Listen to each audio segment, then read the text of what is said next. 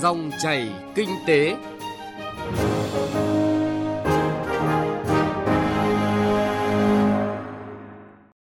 Xin chào quý vị và các bạn. Chương trình Dòng chảy kinh tế hôm nay, chúng tôi chuyển tới quý vị và các bạn nội dung sau. Trao đổi với ông Đinh Việt Thắng, Cục trưởng Cục Hàng không Việt Nam về phương án giao thông hàng không khi dịch COVID-19 diễn biến phức tạp. Bứt phá để tạo đà phát triển chuỗi giá trị bền vững. Chuyển đổi số trong lĩnh vực xuất khẩu hàng hóa, hướng đi tất yếu trong bối cảnh kinh doanh mới. Trước tiên, mời quý vị và các bạn nghe những thông tin kinh tế nổi bật. Mặc dù COVID-19 đang diễn biến phức tạp, giá thịt lợn vẫn đứng ở mức cao nhưng không biến động tăng, giảm theo tâm lý người dân so với dịch bệnh giai đoạn 1. Tại các chợ dân sinh khu vực quận Cầu Giấy, giá thịt lợn duy trì ở mức 150.000 đến 180.000 đồng một kg, không có tình trạng người dân mua với số lượng lớn để tích trữ. Còn trên thị trường giá lợn hơi, khu vực phía Bắc duy trì quanh mốc từ 90 đến 92.000 đồng một kg, khu vực miền Trung và Tây Nguyên là 81.000 đến 86.000 đồng một kg. Riêng tỉnh Thanh Hóa thì giá lợn hơi cao nhất 87.000 đồng một kg. Khu vực miền Nam giá lợn hơi duy trì quanh mức 85.000 đến 88.000 đồng một kg. Theo cam kết của Hiệp định Thương mại Tự do Việt Nam Liên minh châu Âu EVFTA, Vận tải biển là một trong những lĩnh vực Việt Nam sẽ mở rộng cửa cho các nhà cung cấp dịch vụ của Liên minh châu Âu so với các cam kết gia nhập WTO và cả TPP. Điều này cũng vừa là cơ hội lớn cho các hợp tác trong lĩnh vực vận tải biển, nhưng cũng đồng nghĩa với việc doanh nghiệp vận tải biển Việt Nam sẽ phải cạnh tranh với những doanh nghiệp vận tải có danh tiếng và lâu đời hoạt động trên tuyến Việt Nam và Liên minh châu Âu. Chính vì vậy, để đón đầu những cơ hội này, ông Hoàng Hồng Giang, Phó Cục trưởng Cục Hàng hải Việt Nam cho biết sẽ tham mưu Bộ Giao thông Vận tải xây dựng quy hoạch cảng biển thời kỳ 2021 đến năm 2030, khắc phục những hạn chế trong các thời kỳ trước đây, lựa chọn những nhà đầu tư có đủ tiềm lực để phát triển cảng biển hiện đại. Đại diện cơ quan chức năng và doanh nghiệp nông sản cho rằng sản xuất tuân thủ tốt quy trình Global Gap có các hướng dẫn tiếp cận thị trường EU cho doanh nghiệp nông sản của Việt Nam nói chung, ngành hàng rau, hoa quả nói riêng hoàn toàn đủ tự tin để khai thác cơ hội từ EVFTA để đẩy mạnh xuất khẩu. Ông Lê Thành Hòa, Phó cục trưởng Cục Chế biến và Phát triển thị trường nông sản Bộ Nông nghiệp và Phát triển Nông thôn cho biết nhóm hàng rau, hoa quả nhiệt đới của Việt Nam sẽ có thế mạnh xuất khẩu vào thị trường EU và điều này cần được phát huy trong thời gian tới tỉnh Long An dự kiến chi 500 tỷ đồng phát triển đô thị thông minh trong giai đoạn từ năm 2020 đến năm 2025, định hướng đến năm 2030 và hướng tới mục tiêu ứng dụng ICT để hỗ trợ giải quyết kịp thời, hiệu quả các vấn đề được người dân quan tâm, nâng cao sự hài lòng và chất lượng cuộc sống của người dân. Từ đó, quản lý đô thị được tinh gọn, nâng cao năng lực dự báo, hiệu quả và hiệu lực quản lý của chính quyền địa phương, tăng cường sự tham gia của người dân. Dịch vụ công được triển khai nhanh chóng, thuận tiện, thúc đẩy các hoạt động khởi nghiệp đổi mới sáng tạo, giúp doanh nghiệp giảm chi phí, mở rộng cơ hội hợp tác kinh doanh trên nền tảng số và nâng cao chỉ số năng lực cạnh tranh cấp tỉnh.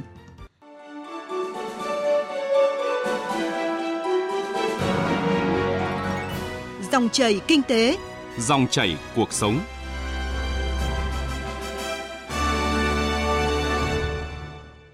Thưa quý vị và các bạn, trong bối cảnh diễn biến dịch COVID-19 phức tạp hiện nay, các phương án đi lại như thế nào đối với vận tải hàng không.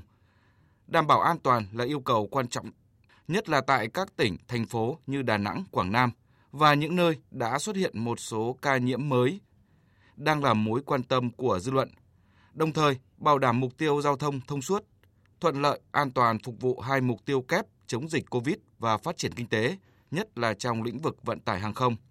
Thực hiện chỉ thị của Thủ tướng về phòng chống dịch COVID-19 mọi người dân cần bình tĩnh. Ngành hàng không với phương án phản ứng nhanh đặt ra yêu cầu gì để đảm bảo phòng chống dịch bệnh hiệu quả nhất.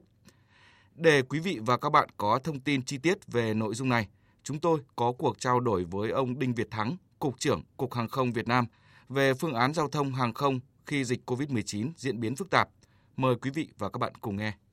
À, thưa ông Đinh Việt Thắng, à, trong bối cảnh dịch Covid-19 diễn biến phức tạp hiện nay thì à, phía Cục Hàng không Việt Nam ạ đã có cái phương án như thế nào để phòng chống dịch một cách hiệu quả? À, đối với ngành hàng không Việt Nam thì chúng tôi đã xây dựng các kịch bản dạ. và các phương án để đối phó phù hợp với từng kịch bản một. Và trước cái diễn biến phức tạp của dịch Covid-19 mấy ngày qua, thì Cục Hàng không Việt Nam cũng đã tổ chức họp với tất cả các đơn vị trong ngành và chúng tôi cũng đã ban hành hai chỉ thị liên quan đến vấn đề phòng chống dịch Covid-19 và hiện nay chúng tôi đã kích hoạt các phương án cao nhất trong vấn đề phòng chống dịch COVID-19. Dạ vâng, à, có nghĩa là chuẩn bị các phương án là đã kích hoạt. À, thưa ông là cái việc mà thực hiện mục tiêu kép ạ, có nghĩa là vừa phòng chống dịch và vừa phát triển kinh tế thì à, vai trò của ngành hàng không đặt ra như thế nào ạ? À, quan điểm của chúng tôi là dù dịch diễn biến như thế nào thì chúng ta cũng không để cái giao lưu hàng không cái hoạt động hàng không được bị ngưng trệ dạ. thì chúng tôi đã xây dựng ba phương án trong cái diễn biến dịch covid mới trong thời gian vừa qua phương án mà thấp nhất là hiện nay chúng tôi đã thực hiện dạ. là đã dừng toàn bộ các hoạt động bay đến thành phố Đà Nẵng thì à, phương án thứ hai là phương án trung bình thì là có thể nó diễn biến thêm ở một số các cái thành phố hoặc là những điểm mà um, du lịch chính dạ thì cái phương án này thì chúng tôi cũng đã xây dựng phương án mà sẵn sàng là chúng tôi ứng phó với cái trong trường hợp diễn biến như thế. Và phương án cao nhất là chúng ta bắt buộc phải dừng toàn bộ vấn đề lưu thông hành khách à, như đã diễn biến trong giai đoạn giãn cách xã hội. Thì phương án này chúng tôi cũng chuẩn bị và chúng tôi cũng đã chuẩn bị ứng phó trong trường hợp mà chúng ta vẫn phải duy trì giao thương hàng hóa vận chuyển hàng hóa thì là cái các cái nội dung này chúng tôi đã sẵn sàng và chúng tôi đã có kinh nghiệm trong cái giai đoạn vừa qua. Vâng ạ. À, và hiện nay thì dịch Covid-19 đã xuất hiện tại Đà Nẵng, Quảng Nam và đặc biệt là hai thành phố lớn là Hà Nội và thành phố Hồ Chí Minh nữa. Thì cái quan điểm phòng chống dịch là không chủ quan lơ là nhưng cũng cần phải bình tĩnh và có những cái phản ứng nhanh với các cái tình huống mà như ông vừa chia sẻ. Vậy thì đối với lĩnh vực hàng không thì những cái công việc này được đặt ra như thế nào một cách chi tiết hơn ạ? À, đối với cả ngành hàng không thì chúng tôi có các phương án tại à, các cái địa điểm khác nhau, các cái đơn vị khác nhau và các đối tượng khác nhau. Thì bây giờ đối với cả ừ, phòng chống dịch Covid-19 ấy, thì đối với hành khách ấy, thì chúng tôi đã kích hoạt và cũng đã tăng cường toàn bộ cái vấn đề kiểm tra à, thân nhiệt cho hành khách, ừ, rửa tay khử trùng, à, đeo khẩu trang và giãn cách một mét tại các nhà ga. Thế còn đối với cả nhân viên hàng không thì chúng tôi cũng có các phương án khác nhau đối với nhân viên hàng không, đặc biệt là những nhân viên hàng không trên tuyến đầu. Ví dụ như anh em làm việc tại các cảng không sân bay, thành viên của các tổ bay và đặc biệt là đối với anh em làm công tác điều hành bay và trực ở các cái đài trạm có tính chất sống còn với ngành hàng không thì chúng tôi cũng đã kích hoạt các cái phương án. Lĩnh vực hàng không thì là một cái lĩnh vực mà đòi hỏi yêu cầu cao về an ninh an toàn à, và kết nối là rất lớn ạ. Vậy thì với các cái phương án phòng chống dịch Covid trong lĩnh vực hàng không thì ờ, có cái gì khác biệt mà đặc biệt phải lưu ý thưa ông? À, chúng ta phải nhận nhìn nhận thế này, lĩnh vực hàng không ấy là cái lĩnh vực mà hiện nay ờ, nhu cầu người dân là rất là lớn, nhu cầu giao thương cũng rất là lớn. Chúng tôi đơn cử tôi tính là năm 2019 là chúng ta có 70 triệu hành khách giao lưu qua đường hàng không và có khoảng 115 triệu hành khách là chúng ta đi qua các cái cảng hàng không của chúng ta. Là nơi mà tụ tập đông người và nơi mà nó dễ diễn ra cái việc lây nhiễm dịch bệnh là hiện nay anh em đã kích hoạt chế độ trực 14 ngày liên tiếp. Sau 14 ngày chúng tôi mới thay ca để đảm bảo là dịch không lây nhiễm trong các cái môi trường làm việc. Vâng ạ, à, một lần nữa thì xin được à, trân trọng cảm ơn ông Đinh Việt Thắng là cục trưởng cục hàng không Việt Nam đã có những cái chia sẻ rất là chi tiết à, trong cái công tác phòng chống dịch bệnh nói chung của cả nước. Vâng, xin cảm ơn các thính giả của Đài Tiếng nói Việt Nam.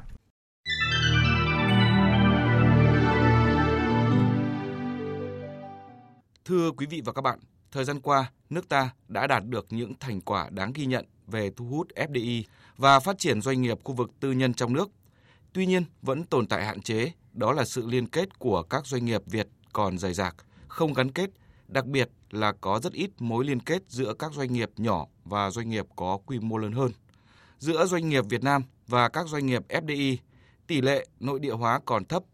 Do đó đã làm cho mức độ tham gia của doanh nghiệp Việt Nam vào chuỗi giá trị toàn cầu còn rất khiêm tốn. Bài viết của phóng viên Nguyễn Hằng phân tích rõ về vấn đề này.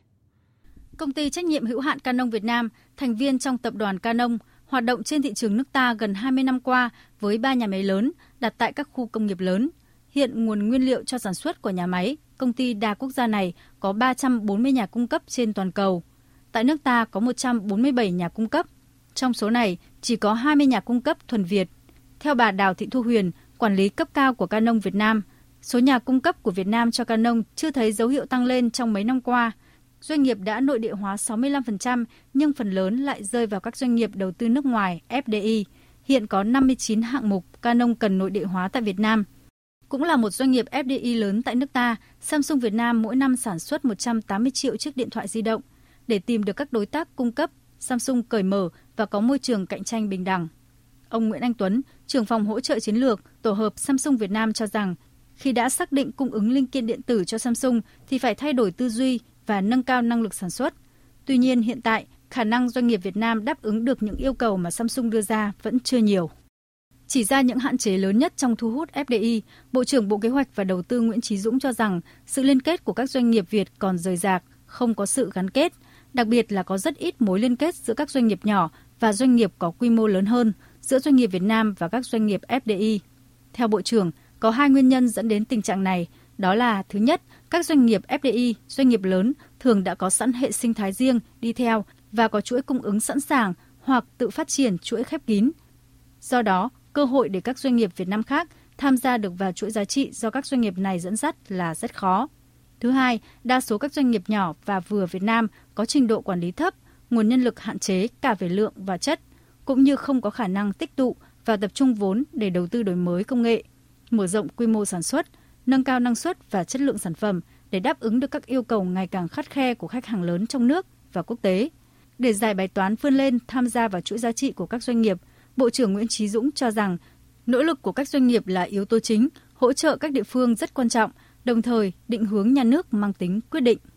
Trong thời gian tới thì Bộ Kế hoạch Đầu tư sẽ với vai trò là cơ quan đầu mối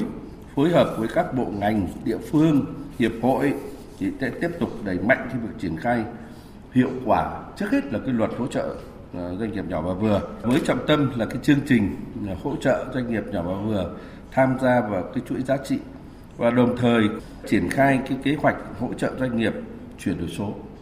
Việc các hiệp định thương mại tự do mới như CPTPP, EVFTA chính thức có hiệu lực sẽ tạo lợi thế lớn cho các doanh nghiệp nước ta tham gia vào chuỗi giá trị toàn cầu. Song yêu cầu đặt ra cho các doanh nghiệp cần phát huy sức sáng tạo, thích ứng hoàn cảnh mới. Theo đó, nhóm doanh nghiệp nhỏ và vừa cần đầu tư nâng cấp đổi mới trang thiết bị, công nghệ và chi phí hiệu quả hơn nhằm nâng cao năng lực và sức cạnh tranh, nhằm đáp ứng được yêu cầu chuỗi giá trị. Các tập đoàn, doanh nghiệp lớn phát huy vai trò dẫn dắt, ưu tiên doanh nghiệp trong nước tham gia để thiết lập vị thế mới của thương hiệu Việt ở thị trường trong và nước ngoài. Đối với các doanh nghiệp FDI, chính phủ có chính sách thu hút nhưng phải đặt ra yêu cầu có mối quan hệ tương hỗ để cùng lớn mạnh, tăng cường liên kết chuyển giao công nghệ, kiến thức cho doanh nghiệp Việt Nam, qua đó góp phần làm bàn đạp để doanh nghiệp Việt nâng cao năng lực đáp ứng yêu cầu của đối tác trong và ngoài nước khi tham gia vào chuỗi liên kết giá trị trong thời gian tới.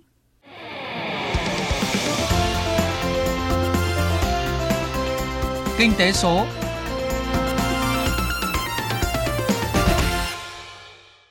Thưa quý vị và các bạn, xuất khẩu trực tuyến là hướng đi tất yếu trong môi trường kinh doanh nhiều biến động. Các chuyên gia cùng giới doanh nghiệp tham dự diễn đàn chuyển đổi số trong lĩnh vực xuất khẩu hàng hóa do Bộ Công Thương phối hợp cùng Phòng Thương mại và Công nghiệp Việt Nam, Hiệp hội Thương mại điện tử Việt Nam tổ chức mới đây khẳng định điều này. Sự kiện là cơ hội kết nối nhiều doanh nghiệp có nhu cầu xuất nhập khẩu hàng hóa đa biên giới với các doanh nghiệp có nền tảng trực tuyến, hỗ trợ xuất nhập khẩu xuyên biên giới đồng thời là cơ hội để cơ quan quản lý hiểu rõ hơn nhu cầu thực tiễn, triển khai các giải pháp hỗ trợ cách thức kinh doanh này. Ghi nhận của phóng viên Đài Tiếng Nói Việt Nam. Theo ông Cao Quốc Hưng, Thứ trưởng Bộ Công Thương, trong bối cảnh dịch bệnh phức tạp, nhờ chuyển đổi số trong xuất nhập khẩu hàng hóa, hoạt động sản xuất kinh doanh bớt thiệt hại hơn khi nhiều doanh nghiệp ngành hàng vẫn chốt được đơn hàng, hoạt động sản xuất sớm trở lại bình thường sau giãn cách xã hội. Tính chung 6 tháng đầu năm, kim ngạch xuất khẩu vẫn đạt 122,8 tỷ đô la Mỹ, tăng 0,2% so với cùng kỳ năm trước và nhờ đó kim ngạch xuất nhập khẩu những tháng cuối năm có triển vọng hơn. Từ thực tế này, cơ quan chức năng đang triển khai nhiều biện pháp hỗ trợ hoạt động xuất nhập khẩu trực tuyến. Quá trình chuyển đổi số trong lĩnh vực xuất nhập khẩu đã có phần tăng chất lượng dịch vụ công, tạo điều kiện thuận lợi cho các doanh nghiệp tham gia vào các hoạt động thương mại quốc tế, tiết kiệm được thời gian, chi phí và công sức và từ đó để thúc đẩy hoạt động xuất nhập khẩu của chúng ta. Bên cạnh đó thì xuất khẩu 6 tháng cuối năm chúng ta cũng có thể hy vọng từ việc thực thi hiệp định EVFTA ừ, để hiện thực hóa các cơ hội như vậy đã và đang triển khai nhiều biện pháp hoàn tất cái kế hoạch thực thi cũng như ban hành các văn bản pháp luật cần thiết, đồng thời tăng cường đối thoại, trao đổi với cộng đồng doanh nghiệp nhằm tháo gỡ các vướng mắt khó khăn trong hoạt động sản xuất kinh doanh nói chung cũng như trong hoạt động xuất nhập khẩu nói riêng. Công thương chúng tôi sẽ mở rộng và phát triển nhiều dịch vụ công trực tuyến cấp độ 4 hơn nữa. Tiếp tục nỗ lực cải cách hành chính,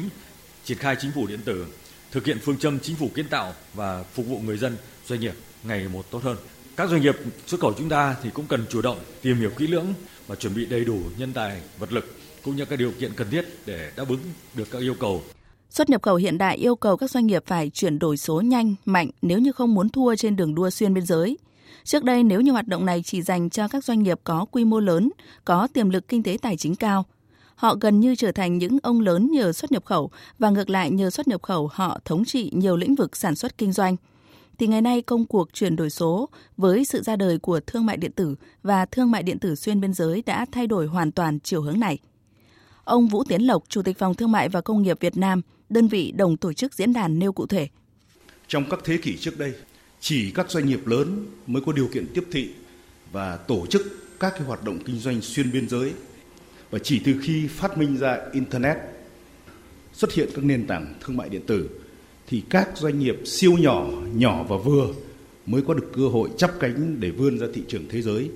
và đang trở thành những chủ nhân bình đẳng với các doanh nghiệp lớn trong nền thương mại toàn cầu. Thị trường toàn cầu, khách hàng toàn cầu là cơ hội và đồng thời cũng là thách thức đặt ra đối với tất cả các doanh nghiệp. Bởi lẽ bây giờ thì cạnh tranh đã vào sân nhà mình rồi, vào ngõ nhà mình rồi. Sự tương tác trực tiếp giữa cái người sản xuất với người tiêu dùng thì sẽ là cái xu hướng toàn cầu của nền sản xuất và thương mại trong những thế kỷ tới.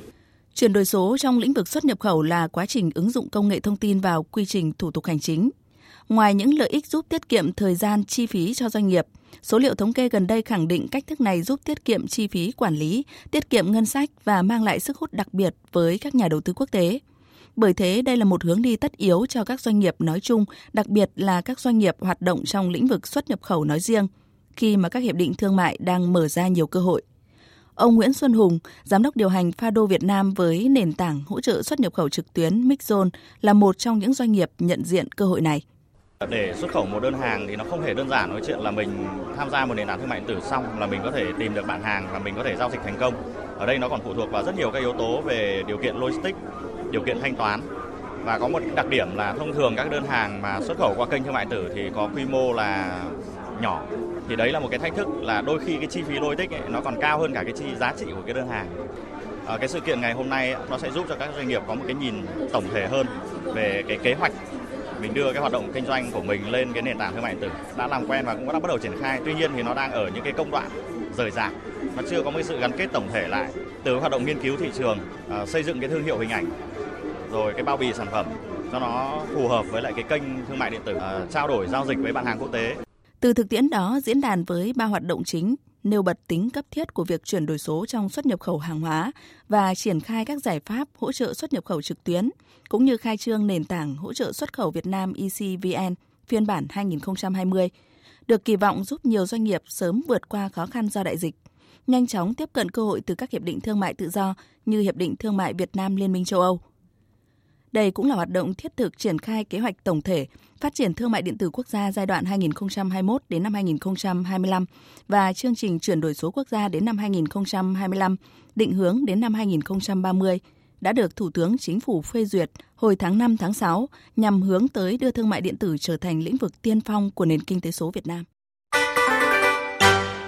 Vâng, thưa quý vị và các bạn, chuyên mục Kinh tế số vừa rồi cũng đã kết thúc chương trình Dòng chảy Kinh tế hôm nay. Chương trình do biên tập viên Hà Nho và nhóm phóng viên kinh tế thực hiện. Cảm ơn quý vị và các bạn đã lắng nghe.